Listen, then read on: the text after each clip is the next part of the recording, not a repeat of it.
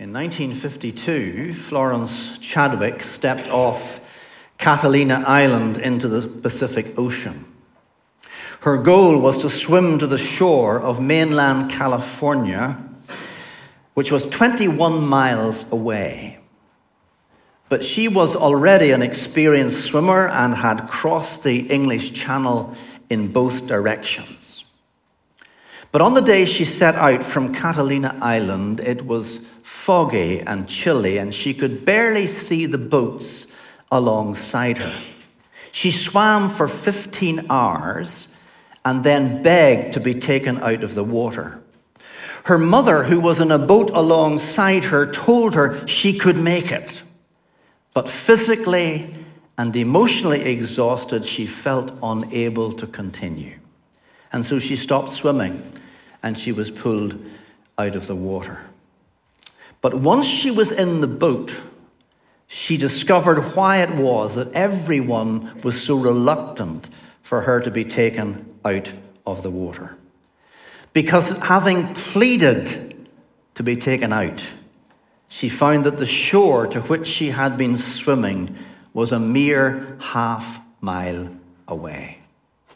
The next day, she gave a press conference to explain her failed attempt, and in the course of it, she said this All I could see was the fog.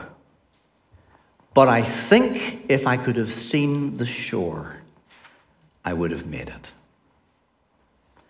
And those words, I think, could be applied to the lives of many Christian believers today. Because when it comes to the future, that God has for us. And when it comes to the hope that He has given us in Christ, that future and that hope is for many shrouded in fog.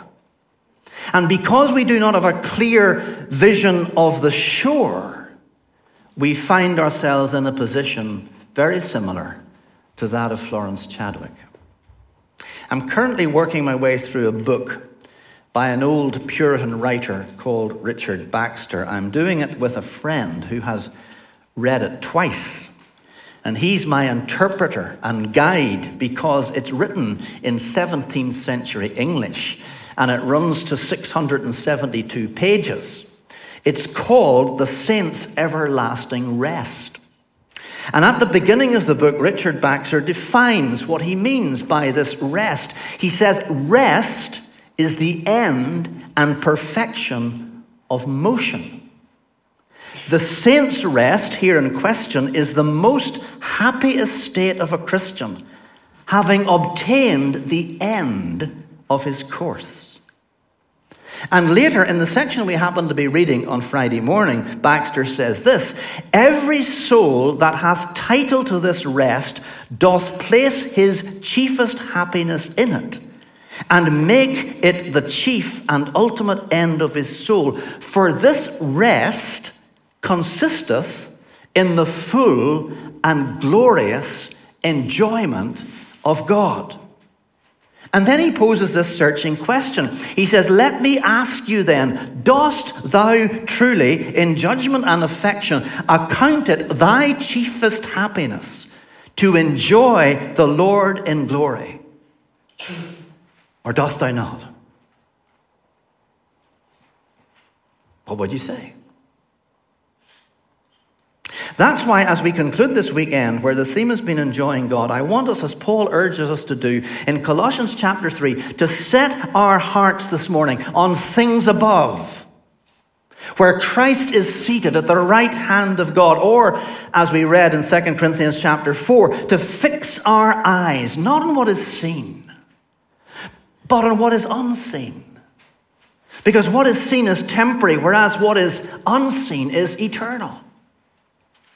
And I want you to ask yourself whether the chief and ultimate end of your soul is to enjoy the Lord in glory for all eternity in what Richard Baxter calls the saints' everlasting rest. But what will that rest be like? And what will we experience when we take our last breath and pass from time into eternity? I want to suggest four things. And because this theme is so broad, I'm going to draw from a number of different passages of Scripture rather than stay in one place. But I won't take you on a paper chase because they will come up on the screen. And here's the first thing we need to know if we are believers. And that is that when we depart this life, we are with Christ. You remember, I'm sure, the gospel accounts of the two criminals who were crucified alongside Jesus. Initially, the two of them heaped insults upon him, but as time went on, one of them underwent a change of heart. He rebuked the other man. And he then cried out to Jesus, Jesus, remember me when you come into your kingdom. And Jesus said to him, Truly, I say to you, today you will be with me in paradise. And notice Jesus says it will be today. Today, you will be with me in paradise. In other words, following his death, his spirit would experience an immediate translation from earth to heaven, where this man would be with Jesus. We know from the gospel records that Jesus died before the thief. And he would have heard Jesus say, Father, into your hands I commit my spirit. He then died a short time later after the soldiers broke his legs. But having cried out to Jesus in the closing hours of his life and having been given that promise by Jesus, the spirit of this man, when he died, went immediately to be with him. Because that's what Jesus said would happen. And this serves as a prototype or a paradigm for the death of every Christian believer. One of the things I had to do following my mother's death just over a year ago was to provide additional wording for the headstone which she had erected following my father's death. She had taken responsibility for it then. I hadn't been to his grave since the headstone had been put up and only saw it on the day of my mother's funeral. I discussed the additional wording with the undertaker, and then I thought of what I would put at the bottom of the headstone, since the original inscription had no Bible verse. And the phrase that immediately came to my mind was the one which Paul uses in the passage that we read, when he says that to be absent from the body is to be present with the Lord. And when a believing loved one dies and the question arises in your mind, where is he now? Where is she now? Your first response should always be that they are with Christ. They're away from the body, which is why those who love them will lay their body to rest. But for the Christian, to be away from the body is to be at home with the Lord. That's the first thing we need to know about the saints' everlasting rest, because believers who have died are now with Jesus.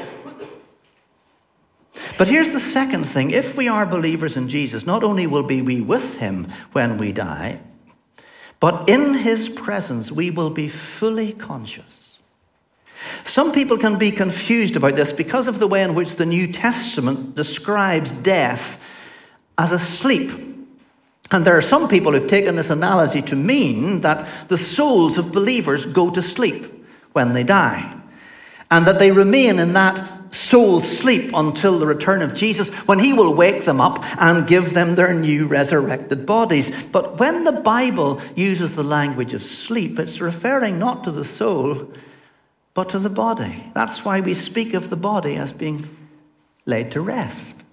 But the soul is fully alive and fully conscious in the presence of Jesus. You will, I'm sure, remember what Paul wrote in his letter to the Philippians, chapter 1, verse 21, when he said that for me to live is Christ and to die is gain. He then goes on two verses later in verse 23 to say, I desire to depart and be with Christ, which is better by far, but it is more necessary for you that I remain in the body. And what he's saying in these two statements is that the believer experiences in the presence of Jesus, a conscious enjoyment of that presence, which is better than the very best that you can know as a Christian believer in this world. Think about that. Think of all the blessings that are yours in Christ Jesus here and now in this life. You've been born again. You've been justified by faith. You've been reconciled to God. You've been adopted into His family. The Spirit of God lives in you. There's nothing that can separate you from the love of God in Christ Jesus your Lord. These things are yours here and now as a Christian believer. And there's no way in the world that going into unconsciousness or soul sleep is better than that. That would be so much less. And that's why Paul says that what is in store for a believer immediately after death is not less, but more. It's better by far than all you have of Christ right now. And what is better by far is that your faith will be turned to sight. What is better by far is that your pain, your grief, your failure, your persecution will be over. What is better by far is you will sin no more. What is better by far is that your spirit, being made perfect, will constantly enjoy the presence of Jesus. What then will it be like for believers when they enter into their everlasting rest? The first answer is they will be with Christ. The second answer is that they will be fully conscious. And that brings us to our third answer, which is that believers who have died are actively engaged. This is a reality that people often struggle with because in death, the soul is separated from the body. And it's impossible for us to imagine what that is like because everything that we experience here in this life is experienced through our bodies. We enjoy walking or running. But how do you do that without legs? We enjoy listening to music. How do you do that without ears? We enjoy the beauty of the sun coming up over the horizon or the twinkling of the stars in the night sky. But how do you do that without eyes? All we do in this life is mediated through the body, but the bodies of believers who have died have now been laid to rest, and they won't receive their new bodies, their resurrected bodies, until Christ comes again. So, what are they doing now? How do they function without a body? Here is something that has helped me towards an answer to that question. And that is to think of those other created beings who also dwell in the presence of God, but who do not have bodies. And those created beings are the angels. In the book of Hebrews, they're described as ministering spirits. So they don't have bodies. Wayne Grudem, in his systematic theology, says this about angels. He says, Angels are created spiritual beings with moral judgment and high intelligence, but without physical bodies. Here then are creative beings who have never had bodies and never will, but who are actively engaged in the service of God. Now, our destiny is not to become angels. Don't mishear me. And please don't believe those mushy songs and sentimental poems that speak of how heaven got another angel the night you left this world behind. Human beings do not become angels when they die. God has made us body and soul, and we are not destined to spend eternity as disembodied spirits. But the activity of the angels in heaven as spirits without bodies points us nevertheless to the kind of things that the spirits of believers, described in the book of Hebrews as the spirits of the righteous made perfect, are able to do in the presence of God as they wait for that day on which their souls will be reunited with their bodies. For example, angels see. And so do believers in heaven. Jesus says in the Gospel of Matthew, chapter 18, verse 10 See to it that you do not despise one of these little ones, for I tell you that in heaven their angels always see the face of my Father who is in heaven. Angels are spirits. They do not have eyes like we do, but yet they see the face of God. And the same is true for our loved ones who have, who have died in the Lord. Faith has now given way to sight. They will have eyes in their resurrected body, but right now they see and they behold the face of God in the same way as the angels do. Angels speak and so do believers in heaven. In the book of Revelation, where the Apostle John is given a glimpse into the throne room of God, he says, Then I looked and I heard around the throne the voice of many angels, numbering myriads of myriads and thousands of thousands, saying with a loud voice, Worthy is the Lamb who was slain to receive power and wealth and wisdom and might and honor and glory and blessing. But how do you speak without a larynx? How do you sing without vocal cords? I don't know. But angels do. And they declare the glory of God. And the same is true for those who have died in the Lord and who are now in the presence of Jesus. And thirdly, angels rejoice. And so do believers in heaven. In the parables of the lost sheep and the lost coin, which Jesus tells in Luke chapter 15, he says at the end of each parable, I tell you, there is joy in heaven or joy before the angels of God over one sinner who repents. People sometimes ask if those who are now in heaven with Jesus are able to see what's going on here on earth. I can't find anything in the Bible which suggests they do. But if there is joy in heaven on the part of the angels over one sinner who repents, and if that joy is ringing out in heaven, as it undoubtedly is, then it seems impossible to me that our loved ones who are already there would not themselves share in that joy together with the angels. And fourthly, angels worship, and so do believers in heaven. Again, in the book of Revelation, chapter 7, John tells us as he looked, all the angels were standing round the throne and round the elders and the four living creatures, and they fell on their faces and worshipped God. But it's not just the angels. Because in the preceding verses, John sees a great multitude that no one could number from every nation and from all tribes and peoples and languages standing before the throne of God and before the Lamb and crying out with a loud voice Salvation belongs to our God who sits on the throne and to the Lamb. I love the hymn by John Newton, which begins with the line How sweet the name of Jesus sounds in a believer's ear. We sang that hymn at my father in law's funeral. And I don't know about you, but I find that at funerals, the words of certain hymns become all the more rich in meaning. And never more so than in the penultimate verse of Newton's hymn, where he writes, Weak is the effort of my heart, and cold my warmest thought. But when I see thee as thou art, I'll praise thee as I ought. And that's the experience of each and every believer who has died in the Lord. They're actively engaged in worship before the throne of God and of the Lamb. So the angels in heaven see, so do the saints. They speak, so do the saints. They rejoice, so do the saints. They worship, so do the saints. And fifthly, angels inquire, and so do believers in heaven. In the opening chapter of his first letter, the Apostle Peter writes of the salvation that was prophesied by the prophets, which included both the sufferings and the glory of the Lord Jesus. And he says, referring to the prophets, it was revealed to them that they were not serving themselves but you when they spoke of the things that have now been told you by the Holy Spirit sent from heaven. And then he adds, even angels long to look into these things. Because angels have intelligence.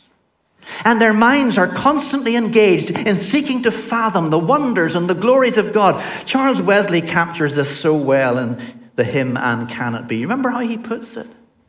Tis mystery all, the immortal dies. Who can explore his strange design? In vain, the firstborn seraph tries to sound the depths of love divine.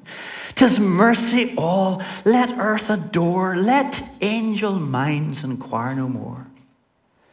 And if there are aspects of the being and the character of God that angels have still to discover, the same is true of believers in heaven as they constantly discover more and more of what Paul describes as the depths of the riches and the wisdom and the knowledge of God. And I find this helpful as I think about those who are now absent from the body and present with the Lord. Because there are those of us, I think, who imagine that life after death, even in the presence of Jesus, takes you into some kind of shadowy existence. But that's not the case. Otherwise, Paul would not have said, For me to live is Christ and to die is gain. In this world, the soul lives through the body. But the body, as well as facilitating the life of the soul, also places limits on the life of the soul. Do you remember what Jesus said to Peter and James and John in the Garden of Gethsemane? He was in great anguish as he looked into the cup that he was about to drink. And they were there ostensibly to watch with him, but they found it much easier to sleep than they did to pray. And Jesus said to Peter, Could you not watch with me one hour? The spirit is willing, but the flesh is weak. And where's the limitation here, according to Jesus? It's in the flesh. And that's so often the case that the will of a believer's spirit outstrips the capacity of his or her flesh, so that you never quite make the progress in holiness that you wish you were able to make. That's what Paul wrestles with in Romans chapter 7, isn't it? When he says, For I have the desire to do what is right, but not the ability to carry it out. For I delight in the law of God in my inner being, but I see in the members of my body another law, waging war against the law of my mind and making me captive to the law of sin that dwells in my members. Wretched man that I am, who will deliver me from this body of death? Thanks be to God through Jesus Christ our Lord. And there, surely, he is anticipating the experience of believers in heaven because when a believer goes into the presence of Jesus, their soul, their spirit is made perfect. They're no longer tainted by sin.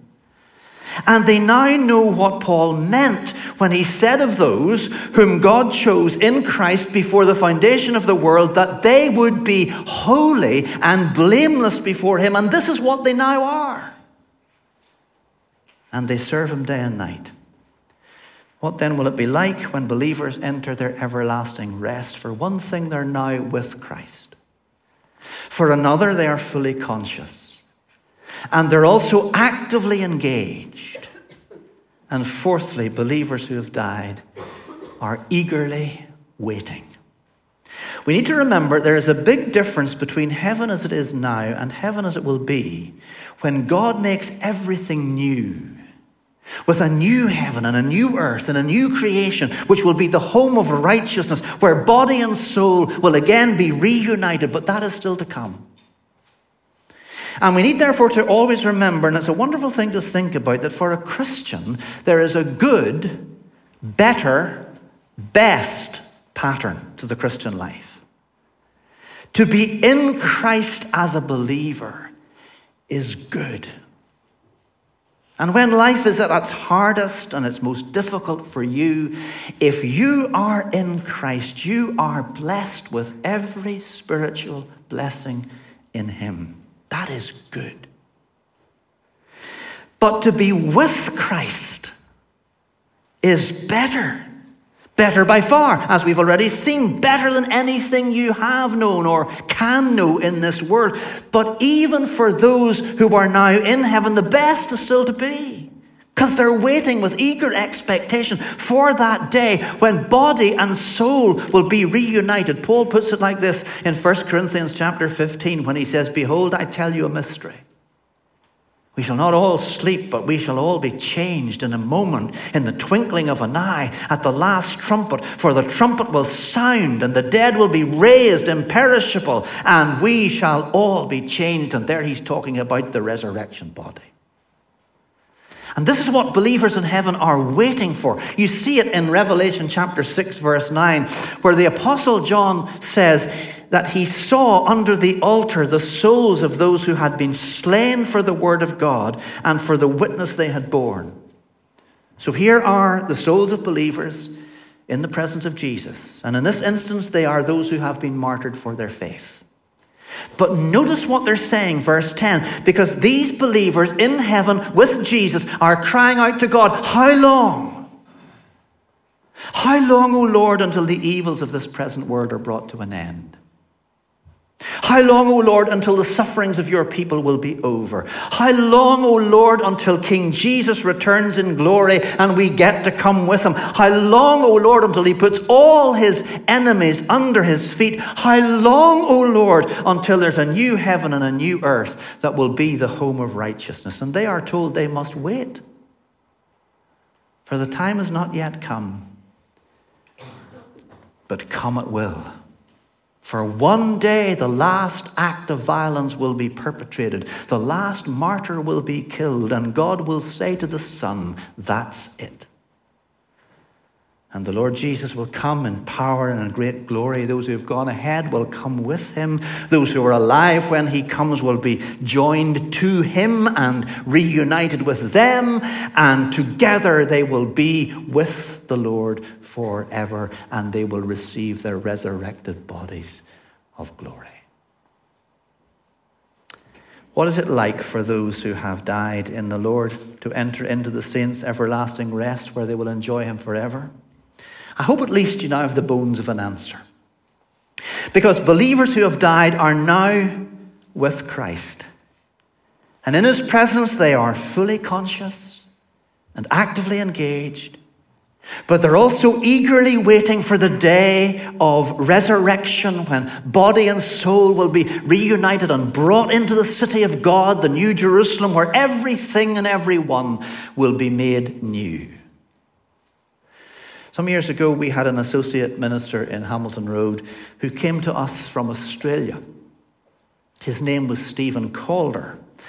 The initial contact was established via email. We then arranged a video conference call in Belfast because there was no such thing as Skype or FaceTime back then. And finally, we invited him to come over to Bangor. He came on his own and he stayed in our house for 10 days. Everywhere he went, he brought his video camera with him. And he recorded pictures of Bangor and of Hamilton Road. He then had an interview with the Kirk session, and he was subsequently offered the post of associate minister. But just before he returned to Sydney, he went to see a house in a little street just up the road from the church. It not only had the advantage of being close to the church, but it was also fully furnished. I got the keys from the owner and went with him to show him round. As we entered the hallway, he immediately switched on his video camera and he began to give a running commentary for the benefit of his wife, Sandra. He did the same in every single room. And when he went back to Australia, he showed Sandra the video footage he'd taken of the house. And having seen the pictures, she said they should take it. And even though she'd never been to Bangor, even though she'd never stood in that house, she said that when she got here, she felt it was a place she already knew. And she felt she was at home. That's what the New Testament encourages us to do when it comes to heaven. We've not been there. And we can scarcely imagine what heaven will be like, but through the pages of Scripture, we have been given glimpses of what Jesus calls the Father's house. And that is what we are to set our hearts upon.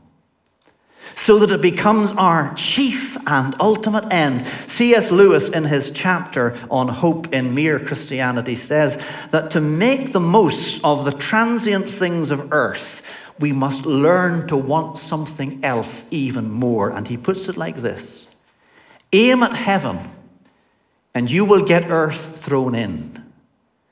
Aim at earth, and you will get neither. And we who name the name of Christ need to learn to love glory more than we love this world. And how do we get to where we want glory more? Well, through admitting with Paul that the things that are seen are transient. Because death will destroy anything else in this world I set my heart upon. And having accepted that reality, we then fix our eyes on what is eternal and recognize that what Paul describes as our light and momentary troubles here in this world are achieving for us an eternal weight of glory that far outweighs them all. Do you believe that? When I was a little boy in Sunday school, one of my favourite hymns was number 661 in the old Presbyterian hymn book. Some of you of my age and older might remember that hymn. I don't think I fully understood the words when I sang it then. But the lady who wrote it wonderfully combines doctrine and application in the space of just two verses. And with this I finish. She wrote, Lord, a little band and lowly, we are come to sing to thee. Thou art great and high and holy. Oh, how solemn we should be. Fill our hearts with thoughts of Jesus and of heaven where he is gone, and let nothing ever please us he would grieve to look upon. For we know the Lord of glory always sees what children do and is writing now the story of our thoughts and actions too. Let our sins be all forgiven. Make us fear whate'er is wrong. Lead us on our way to heaven, there to sing a nobler song. Let's bow in prayer.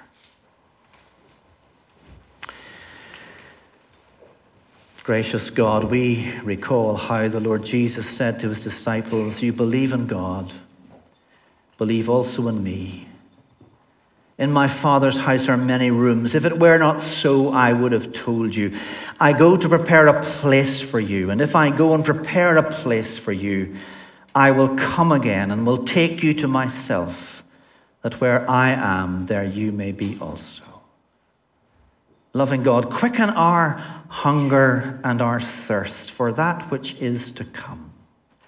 Help us to seek the things that are above, where Christ is, and to set our minds not on the things of earth, but on the things of heaven that we may anticipate the day when we will arrive in that place where nothing defiles, where there's no grief, no sorrow, no sin, no death, no separation, no tears, no fears, no worry, and where Christ is all and in all. And in the meantime, with all that our feeble hearts can muster, may we seek to live in a way that continually expresses the life that we already have in Christ. May our minds be fixed on Him, our hearts be surrendered to Him, and our hands be committed to His work. And may we commend Him to others by our words and our deeds until that day when we enter heaven receive the saints' rest, and see our Saviour face to face. For we ask it in his precious and worthy name. Amen.